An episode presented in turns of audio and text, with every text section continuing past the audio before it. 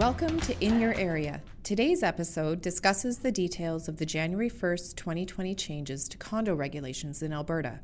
Ryan Smith of CIR Realty hosts Bill MacDougall of Optimum Realty Group and Matt McMillan, Area's advocacy advisor, as they discuss the path that led us to these changes. They also discuss the changes themselves and what these changes mean for realtors when working with their clients. We hope you enjoy. Hi, everybody. My name is Ryan Smith. I'm a real estate agent and an educator in Calgary, and I'm here today to talk to you about some of the changes to the Condominium Property Act that took effect on January the 1st of 2020.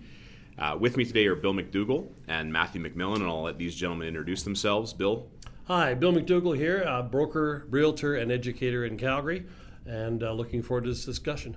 Howdy, I'm Matthew. Uh, my job, I'm a staff member at Area. Happy to happy to support realtors across the province. My job is to support our provincial government relations committee as well as to talk package what we want changed in the industry and talk with political parties, bureaucrats, and everyone around the government system to make sure our issues are heard by the decision makers. Now, Bill, you and I have been teaching condominium courses now for quite a while together, and it's been interesting over the past, let's say, six years because these changes that have come into effect in Alberta have been phased out over time. And as such, it's been a little difficult to keep realtors abreast of the changes, what's current, what's coming. Maybe you can speak a little bit on on behalf of your experience as to how we got to the changes that took effect today, why the process took so long, why the government chose to phase all of this out. Basically, just sort of give us a synopsis of how we got to these new changes that have come into effect. Yeah, we started this process a long time ago with the late great Manmeet Bhullar, uh, who was Minister of Service Alberta, and he acknowledged and saw a need for a change in the Act, the Condominium Act, and a lot of changes were required. Uh, he we started down that process in 2013, and we got the legislation passed in uh, the fall of 2014. And at that time, it went back to the government, Service Alberta, to run through the act, put it in, get regulations going. They phased the uh, release of the Amendment Act out because it was so intensive and so much of it. If we did it in one shot, I don't think anybody would have understood what's going on. They would have been completely confused. Uh, the first portion of it was mostly deal with developers, uh, and then we've phased in some other um, portions of it. The latest one was the last one that was supposed to happen was July 1st. Uh, and this is the one that got delayed by the current government. Um, the reason being it was delayed because the current government wanted to make sure that we weren't putting any extra um, cost into this or any extra red tape into it. Uh, it was delayed for six months. They reviewed it. We put a, had a lot of sessions, and we've come out with um, what we have as of J- January 1st of this year. So now we can have the last little bit, bit of these um, rolled out.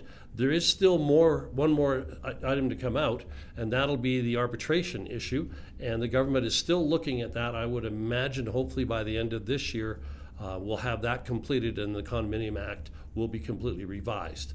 Um, nothing moves fast with the government. It's like moving a great big uh, cruise ship, but uh, we're getting there real close, and, and it should be done soon. Excellent.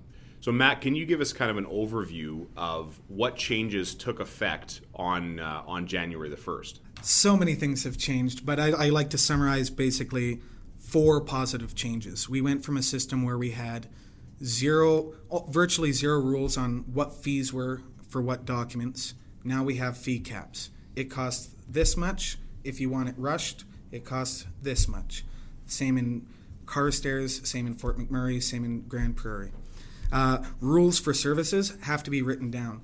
If a company, if a condo corporation is using another company to deliver products, there, that interaction needs to be transparent, and there can't be financial kickback back to the condo corporation.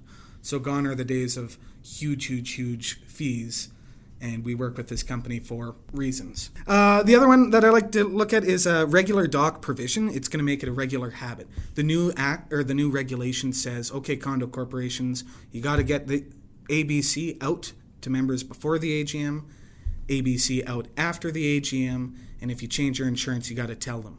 That's every year that the Condo Corp is looking at this and it builds that habit. The other one that I'm sort of happy about, we're in the 21st century now, and you can photocopy your material. You can you as an owner, if you get condo documents, you can keep an electronic copy, and you can share them with others. So I'm not always the most organized. I don't have documents from the 90s, but if you're a condo owner and you have all your up to date material, you can just email that to your realtor to help move the process along, as long as the information isn't stale. So, what's the big win on this? In my mind, we're going to integrate with the rest of North America.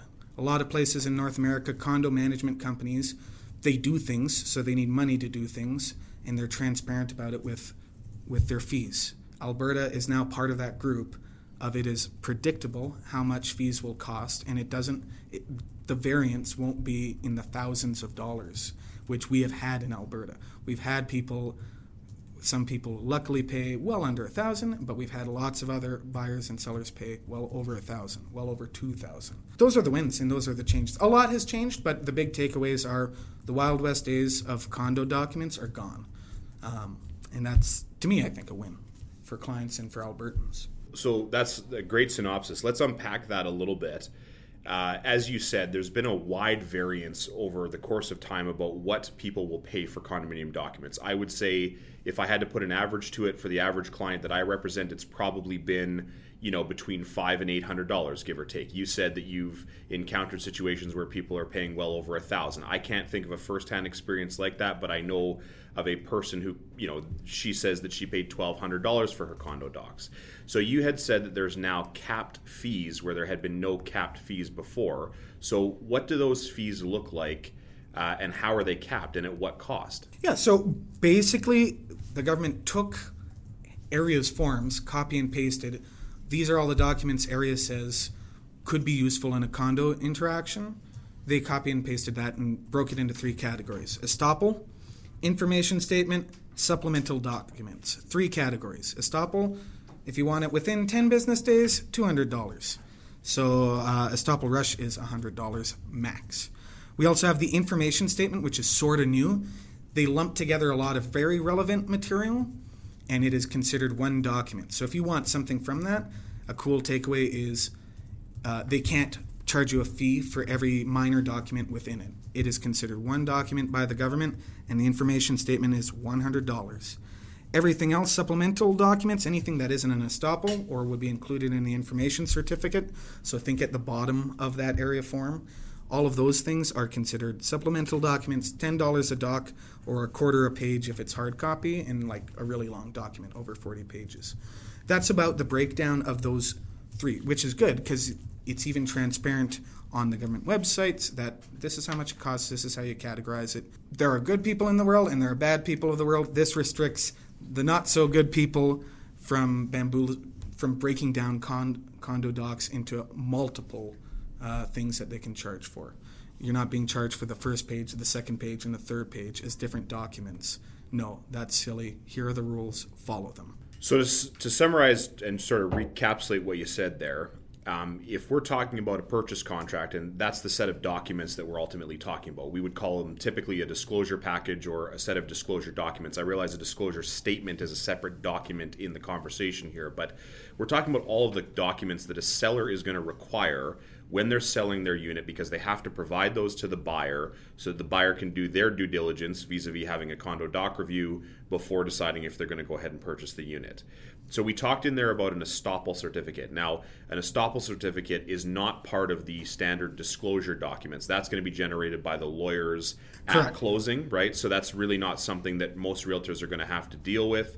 But again, they've capped the fee for the estoppel certificate. Uh, I believe you said it was two hundred dollars as a standard fee, and then three hundred if it's rushed. Is that correct? Two hundred within ten uh, 10 days, okay. not business days. Okay. It's very, there's more intricacies. 200, and if you want it within three days, within is the ruling. That's the big word, up to $100. Okay. So uh, max $100 extra. extra. Okay, understood. But again, at the end of the day, that doesn't directly impact our members because that's going to be dealt with by the lawyers. It's ultimately going to be accounted for in the sale proceeds. So exactly. the information sheet and the other ones are more pertaining directly to our to the members. Yeah. Okay, so Bill, let's talk a little bit about the information sheet because I know previous to this there were practices by some management companies where, as Matt said, there's a lot of disclosures that have to be made. Uh, and some of them are basically one-line statements. Things such as, you know, the corporation's not in, uh, sorry, not aware of any written demand in excess of five thousand dollars, or they're not aware of any structural deficiencies. And so now the government has said, look, we want you to bundle all of those statements into one letter rather than charging, you know, individually. What's your take on that, and what do you see the benefit of it? Well, first off, I mean, we've heard examples, like you said today, of uh, condominium documents costing upwards of twelve hundred. I've we haven't submitted to the government uh, an invoice for fourteen hundred dollars worth of for condominium documents for uh, a senior citizen, which was kind of appalling. What we're doing now with this cap, uh, we are getting documents that are probably going to cost the homeowner in around the two hundred and fifty to two hundred and seventy dollar range probably 270 maximum as long as they order them uh, and give enough time to delivery so it's not a rush within three days type of thing. But after three days, this is going to substantially improve um, the sales of condominiums because now the seller can order these documents ahead of time. What's been happening? If you're going to be charged $1,200 for a set of documents, and you put your condo up for sale, they're not going to go out and spend twelve hundred dollars because in this market they're going to say, "Well, what happens if it doesn't sell? I just wasted twelve hundred dollars."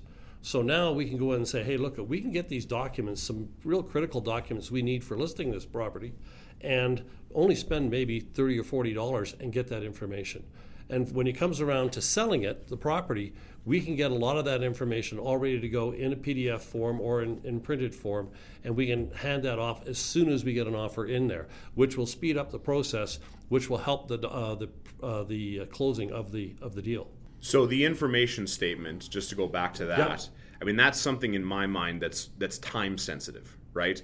I mean, I'm probably not going to be encouraging a seller to go out and purchase an information s- statement the day that we're listing the condo because, as you said, in the current market with the oversupply that we have, if it takes months for that condominium unit to sell, that information statement is going to be outdated. Any it reasonable buyer, really quick. Right. Any reasonable buyer is going to come back and want an updated information statement. So even though the government has capped that fee at a standard delivery charge of $100 for that information statement or that disclosure statement, the reality is that, that I'm seeing, and I think we're going to continue to see, is that most management companies, to protect their interests, uh, financially speaking, are probably going to default to the standard delivery time. And as Matt said, the Act affords them 10 days to deliver this document. Well, in a real estate transaction, as most of our audience is aware, 10 days to get documents to a buyer's agent is not going to work. It's time sensitive information, which means we're going to need to pay, or the seller is going to need to pay the rush fee for that document. But again, that rush fee is capped out at $150 for that information statement, correct? That's correct.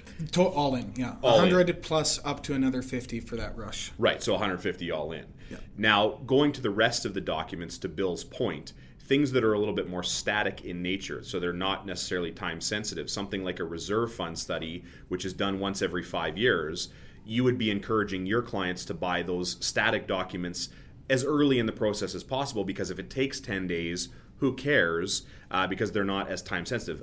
Also, they're unlikely to change during the, let's say, the listing window, if you will, uh, prior to getting an offer. Is that uh, correct? absolutely. And, and when you look at the uh, um, that document specifically, that has a lot of information that the realtor needs to list the property accurately. You're talking about the reserve fund study. Yes, we need to know what type of roof uh, is on the top of the 30-story building. You're not going to go up there and look at it. You can maybe Google map it and see what it looks like.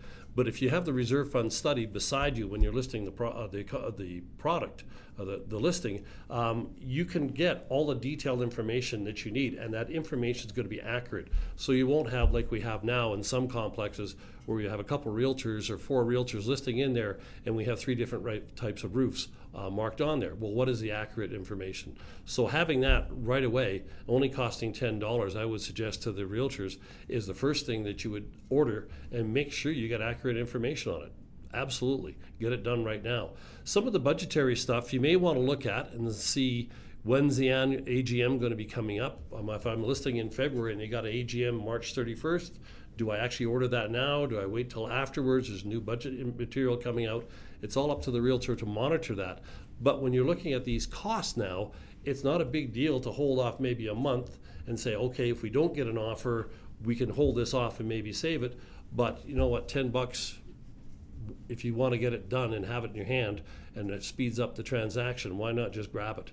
Uh, it's only 10 bucks for that. So monitoring, it's a lot easier to get the documents now quicker, have them in hand so if an offer comes in, you can deal with it rather quickly.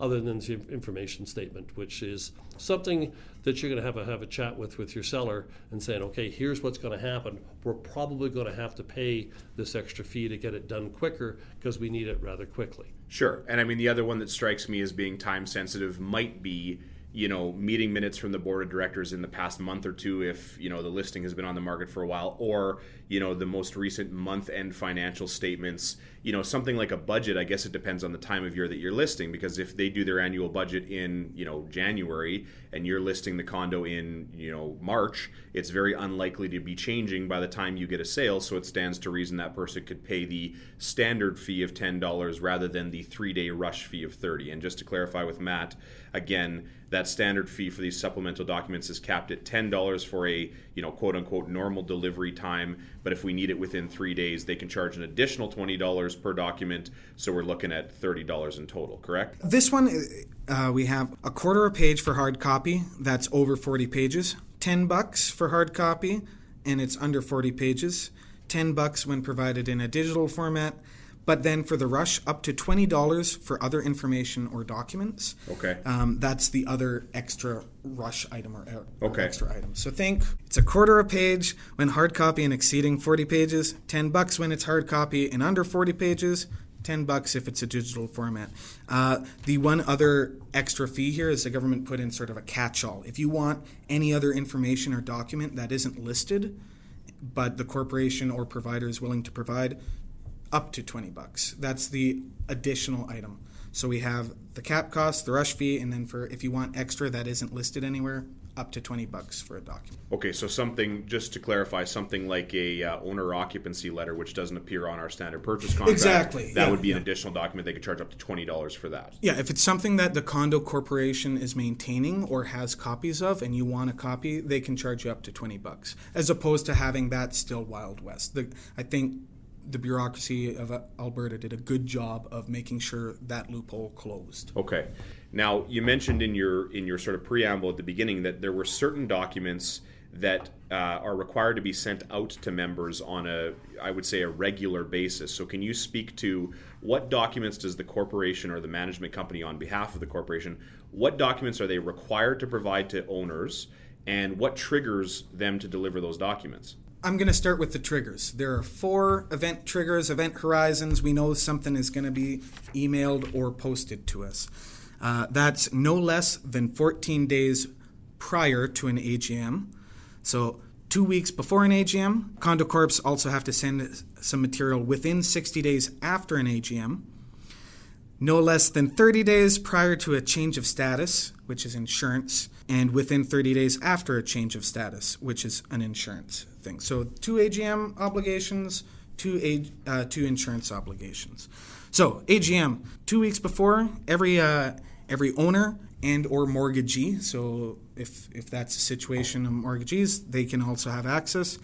The condo corporation has to give them a copy of the budget, a copy of the annual financials, a copy of the reserve fund plans, fund reports, and annual reports. After the AGM, within 60 days after an AGM, they also have to they have to send out a text of uh, any ordinary or special resolutions voted on, so any changes to the corporation, and the results of voting on those resolutions. So what's what's a way that we we get this material normally in every other part of the world?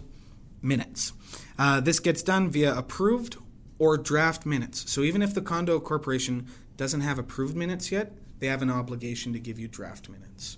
Or draft draft minutes of the AGM. Of the AGM, correct. On the insurance side, it's all about if there's a change in insurance nature. So, no less than 30 days prior to a change of status. So, that can be insurance, that can be rules uh, within the bylaw. So, a consolidation of all the rules on this one under Section 32.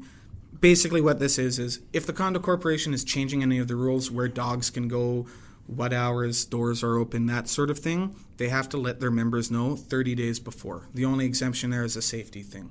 So if there's a safety rule and it's temporary, the condo corporation can do that. Every other rule change within 30 days or before 30 days. After 30 days of a change of status, this is on the insurance side, copies of insurance certificates held by the corporation within 30 days of a change. You change our insurance, you got to tell us. Uh, the current standard uh, insurable unit description for the residential units within 30 days of change. And then also the current standard insurable unit description uh, within 30 days. So, if I can ask you a couple follow up questions, as a realtor in practice, my client should have a copy of their budget, should have a copy of their annual financials, should have a copy of their reserve fund plan and study, uh, should have a copy of their draft AGM. However, my client in actuality has filed all of that in the garbage when it was delivered to them. They have none of it. Uh, can the corporation charge them to replace those documents? Yes. For a replacement, yes. Um, that's why I, uh, in my in my personal life, I've encouraged people to always ask for digital copies, or if you get a hard copy, scan it. That way, you have it in your system. One thing the act, uh, the amendment says in the act, is that they have to um, send you a digital copy that can be stored. Okay, so you can't have a, a, budget that's just put on the front page of an uh, email. It has to be a PDF or Word document, something that the owner can store. And that's another big change that the act has put in, which I think is excellent. Uh, on that on that point, with uh, with can a condo corporation charge for replacement? Yes. Another interesting part of the act that was there because of a lot of complaints is if your condo corporation or an agent of theirs sends you documents you didn't ask for, they can't charge you. So that is a situation that happened enough that the government put that in. If you get invoiced for something you didn't ask for, if you get invoiced for something that they have to provide, you don't have to pay. If you want a replacement, then you do. Now, the other thing that's in the act, or the amendment, which going to go down a rabbit hole a bit here, is those extra charges for fees within three days. To for a corporation to charge that, it has to be in their bylaws. Yeah, everything has to be in rules. So if you can't, if you don't have anything in your bylaws, the corporation bylaws that say I can charge you an extra ten dollars for a rush then they can't charge $10 for a rush. So that's something that we have to be monitoring. Yeah. Now, is, is that applicable to the management company as well? So, if there's a management company that's representing a given corporation, if said corporation does not have a provision in the bylaws to charge the additional fee, the management company cannot recover that additional fee on behalf of the corporation. Yeah, in section 20.532, if a corporation or person acting on behalf of the corporation produces as requested information or a document listed in section 20.52, which is the all aid condominium documents, within three days of the request, excluding holiday as defined in the Inter- in Interpretation Act, the corporation may, subject to the bylaws, cha- charge the following additional fees. So it has to be in their bylaws that they can charge additional fees for those documents. If they want to charge a rush, it has to be written down and transparent. That's what the government is uh, is trying to resolve in that period, which is great. I know at one point uh, they were contemplating with you know prior to these changes being postponed for six months. So when the changes were intended to come into effect on July the first of 2019, they were uh, contemplating delivering the minutes of the board of directors for the past year prior to the AGM. Now they've taken that out can you speak a little bit to why they've done that? And I have a follow up question for you after that. So, I have sort of two parts. One is the Condominium Act, it passed in 2014. The government was progressive conservative. Our regulations were developed under a new democratic government. So they had those new rules, but then the UCP came in and it's a pump the brakes, let's reevaluate.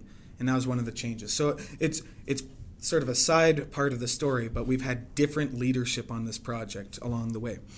Um, on the on the minutes aspect, we're sort of still in that growth pain period right now. Every day, uh, I contact Service Alberta and I I tell them a story that I heard and ask for clarification. Um, and we're sort of in that point right now.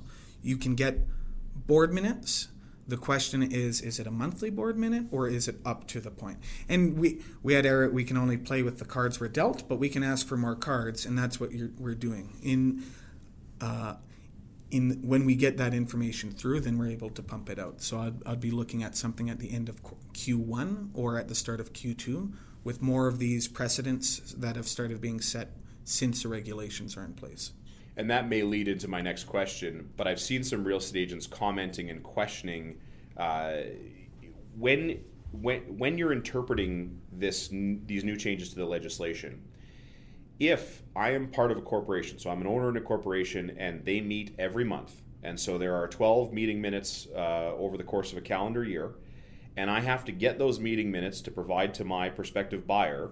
Am I paying one fee for the entire 12 sets of minutes, or am I paying one fee per month? Because to me, it fundamentally changes the cost. I mean, if I'm paying one fee for the entire set, I'm paying $10 for standard delivery or $30 for rush if the bylaws allow it, versus I'm paying uh, $10 for 12 sets of minutes, so you know $120 or if I need them rush for any reason because I haven't ordered them in time, I'm paying up to $360 just for the meeting minutes. The first point is uh, they'll charge what they'll charge and people ha- it'll take time for the condo corporation side to learn.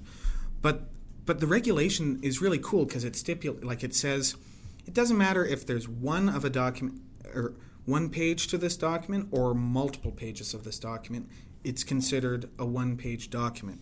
So when when looking at the regulation with my eyes right now i see a verdict sort of ruling in favor of you want the board minutes of this fiscal year? That is one document. That's a question that we've posed to the bureaucracy and we're sort of waiting to hear back on. So it's that limbo period. But if you look at how the regulation works, it, I would be I'd be very impressed if someone could come with a different interpretation with more rationale behind. So the answer to your question is don't know, but we'll get back to you. Okay, so to be determined, but our hope is that it would be for the entire fiscal year there would be one fee. Yeah, and okay. and it goes off of that uh, if they're talking about uh, finances and voting on finances, well, that, that pairs up with the financial statement sort of er, angle. Like there's other parts of the act and regulation to pull and draw from, and it's just we're in that period of learning how to live in the new normal. And the other thing too is um, we're starting to see very quickly where uh, realtors are are asking for condominium dockets and, and sellers are purchasing these documents as of January 1 and a lot of the property management companies have not got up to speed on their websites. And their websites are still reflecting how it was on December 31st, 2019. Uh, they need to be looking at um, saying to these property management companies, whoa, uh, January 1, these costs have changed. Have you changed your website, or could you change your website, or send something to me saying this is what you're going to charge? Now, what do we do when the property manager says, I don't care, this is what I'm charging. Who do we go to? Boy, that's that's a good question. Um, as, as you mentioned before, there's that arbitration thing down the road, and there's going to be a little bit of clarification tacked onto that, if I had to guess. But right now, the, where do you go? I would go to three places. I would go to RECA, I would go to Service Alberta, and I would go to Area. The reason is RECA is sort of responsible for this, so they need to know so that they can they can follow up with that condo corporation. I think Service Alberta they need to know so that it's within the government's knowledge as opposed to the the arm's length regulator. It's with the government so that the minister can act on it. Minister Glubish is not afraid of acting on common sense issues. Uh, if you if you recall the advertisement that RECA tried putting in the new advertisement rules, he said, I think this is silly and I'm willing to, to put my neck out to stop it. And he did. And the third one is area. And why do I say send it to area? It's not because I'm greedy. Part of my job is translating the real world of realtors into stories that a politician can understand and a politician can like. So NDP stories different from UCP stories. They're all true. We're not misleading. It's just making sure we're talking the same language. Uh, so those are the three people to CC RECA, Service Alberta, and Area for telling what to do. I'm going to flip it around though. If you're a realtor and you have a deal that could collapse because you're saying don't charge me $400, the law says 100, what would you guys do? My advice, because we've had this conversation come through our brokerage a couple times in the past week already, my advice is the seller needs to sell their condo unit and this transaction needs to move forward. Period. And the reality is people are going to be slow moving on any regulatory tra- change and people can't hold up their lives waiting for condo management companies or corporations to get compliant with the legislation. So my advice to an agent and if it were my seller, this would be my advice to them is pay the fee that you're required to pay right now, as in, you know, if your management company is charging more than they should be, let's get the documents, let's get them to the buyer, let's get this deal done. And then we will send off that email to Area RECA and Service Alberta to make them aware of the situation. Now, I don't know what avenue is going to exist for that seller to per, perhaps recoup some of their cost. But the alternative is if you drag your feet or you're trying to change the practices of this management company, you're very likely to lose the buyer on the end of that conversation because they're not willing to wait while you try to get this management company to be compliant with the changes in, in the regulation. And if you do wait uh, and the deal does go sideways or collapses, all of a sudden the seller may get, okay, I'm upset about this. It should have been this. You gave me this advice, and now I'm going to sue everybody because I didn't get my deal and we don't want to go down that path at all. We want to do the best for the, the consumer, the client, and do what has to be done, and then we'll address that stuff afterwards. Like Ryan said, it's the only way to do it. And you know, to me, even prior to these changes taking effect on January the first of you know this year, there were many condominium corporations and many management companies who did not follow the Condominium Property Act or who were doing things outside of their own bylaws. And we as an industry and we as professionals have to adapt and overcome. I mean, it just is what it is in some cases. I'm aware of certain scenarios where the president of the board refused to release any information, citing that it was a freedom of information uh, concern, right? I mean, that to me is mind numbing but it is what it is. So again, it, I would not be hanging up a transaction on the hopes that we're going to get some cheaper documents in the next couple days from that particular management company. I would just be moving forward and then advising my client to, you know, make aware the proper people or the proper parties after the fact to see what we can do about it. So we've we've hashed out a lot about these changes to the condo docs, which I think are a you know, it's great that that consumer protection is in place now. We have these cap fees. You know, we have some certain documents that are owed to the unit owners, and that's great. Matt, can you talk a little bit more about some of the other changes that might be appropriate uh, for realtors to inform their clients about that took effect on January the 1st? The regulation is big, but uh, I would say some of the interesting parts outside of the condo documents are looking at there's some insurance issues that are still sort of open ended.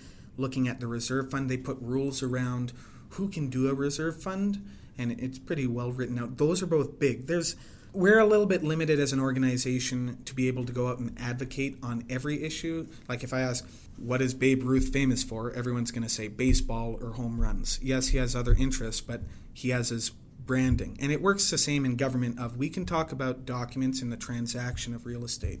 But what we end up doing for an issue like insurance, which I'm, I'm sure you guys can talk way more confidently on than me. We can't be the champion of that issue. That doesn't mean we can't be next to the champion and be behind the champion and support their issues, but it's not our it's not our lane to be the leader of that. And and we're uh, on insurance and reserve fund. We engage and we talk, but uh, yeah, I think those are two sort of big ones that need resolution. We're walking with partners but uh, I'm sure there'll be growing pains on that as well. Um, the SIUD. So yeah, so what you're referring to is something called a standard insurable unit description. So the SIUD. Bill, can you, you know, from your government lens or your government relations lens or your advocacy lens, can you uh, comment a little bit about some of the, the changes that have happened to the insurance or that are coming down the pipe for insurance for condominium corporations? Yeah, uh, two of the biggest ones is the standard unit. Um, identification, it's basically saying that the units were had certain carpet, certain countertops, certain cabinets, and if the building burdens down, we have to build that building back up, and the units will have carpets, same kind of countertops, same kind of uh, cabinets. But if you put improvements into that condo where you put granite countertops in, or you put vinyl f- plank flooring in, unless you have insurance personally to cover those, those improvements, when that condo building gets built back up, you're going to go back to the standard unit of insurance. So that's the one of the biggest things that people have to look at and talk to their insurance brokers about, saying when I get insurance for my property, a condominium property, here's what I've got, here's the building I'm in, um, here's the standard living unit, insurable, whatever it is, and here's what I've done to it. I need to be insured so when it does burn down, if it does burn down, I'm going to get the same unit back that I was there before it burnt down. So you need to talk to your uh, broker about that, insurance broker. We as realtors, we have no understanding of that. We're not insurance brokers. The other one that was really concerning, I think has been out there um, in social media, was the part about the deductible. Um, if your unit has is the cause of damage for a building, the corporation now can go back to you and ask for the deductible, insurance deductible, for the damages for the whole building. So, example, if you have a water leak, like you've left the bathtub running on the 30th floor and it goes down 10 floors and takes 10 units out uh, below you, the corporation's insurance will cover that damage. But they have now a right to come back to you uh, to, and there'll be a deductible for that. They have a right to come back to you as a homeowner and retrieve that that uh, deductible. The legislation says it's maximum fifty thousand dollars. So if uh, a building has deductible of five hundred thousand dollars, they can't ask you for five hundred thousand dollars. They can only maximum fifty thousand dollars. The problem with the legislation that we're seeing and a lot of people are talking about, and a lot of lawyers, is that if something happens in your unit, and it does, and it used to be like neg- negligence in your unit. Now that word has been taken out. So if something happens in your unit and it causes damage below, it, you could be paying the deductible even though it wasn't your fault. Now, I think there needs to be clarification on this. So it says that if it is a building defect, it's not your fault, you don't have to pay it. But if it's something you're supposed to maintain and it breaks, and then you, you are liable to pay that deductible. I would suggest you talk to your insurance broker and saying, what do I need to get insurance for covering this deductible? And if you're doing that, you might as well also talk to them about getting insurance for maybe special assessments coming up in the future. So there's a lot of things that a person, a owner, can do to talk to their insurance broker or their insurance company and make sure they're well covered in their condominium. Yes, it's going to be extra cost for sure. And I think this speaks to, you know, globally the changes in insurance coverage, particularly in Alberta after the 2013 floods, after the forest fires in Fort McMurray and other places. These insurance companies are doing basically everything they can to protect themselves. We've seen premiums rising pretty significantly. I'm aware of corporations where their global policy went up 700% year over year, right? That's going to add added costs on a monthly basis to the individual unit owners because somebody's got to pay for that. Uh, again, I like your point about look, I'm not an insurance expert, but I think that there's value to be added by suggesting to my client who's buying a completely renovated unit in an old building that, listen, in a total loss, they're probably not putting your unit back to this level of finish. They're going to put it back to the standard unit finish, which is maybe wall to wall carpet and Arborite countertops, not the granite we have in here and the acacia hardwood floors, right? So advising them to seek competent uh, advice and help from an insurance broker to make sure they have the right amount of coverage that you know at the end of the day you're paying for two insurance policies as a condo owner you're paying in you know your chunk of the fees towards the global policy and then you have your individual co- policy to me if you're paying twice for insurance there should be no reason you're at risk but that's only if you have the correct amount of coverage in the correct areas. And the sad part is, is that um, you know when these insurance issues come up, I've heard of a couple of stories where it's typically a renter that is not taking care of stuff and doing stuff, but the owner is still responsible for going to repaying that deductible. Um, the, it's great that the legislation is capped at fifty thousand dollars, but holy smokes, fifty thousand dollars is a lot of money to anybody. I don't care who, and that's uh, that's something you have to be aware of in the future. And I think you know you, you talk about tenants. I think this could have wide-reaching ramifications on short-term rentals, but that's probably another podcast altogether. So let's let's Or- leave or it two. there. let's leave it there. I want to thank both of you guys for participating today. Uh, it's been great chatting with you and super uh, helpful and insightful. So on behalf of Bill MacDougall and Matthew McMillan, I'm Ryan Smith, and thanks for listening. Thank you to Ryan, Bill, and Matt for taking the time to share this conversation. Stay tuned next month for our second episode around condos. We hope to see you the next time we are in your area.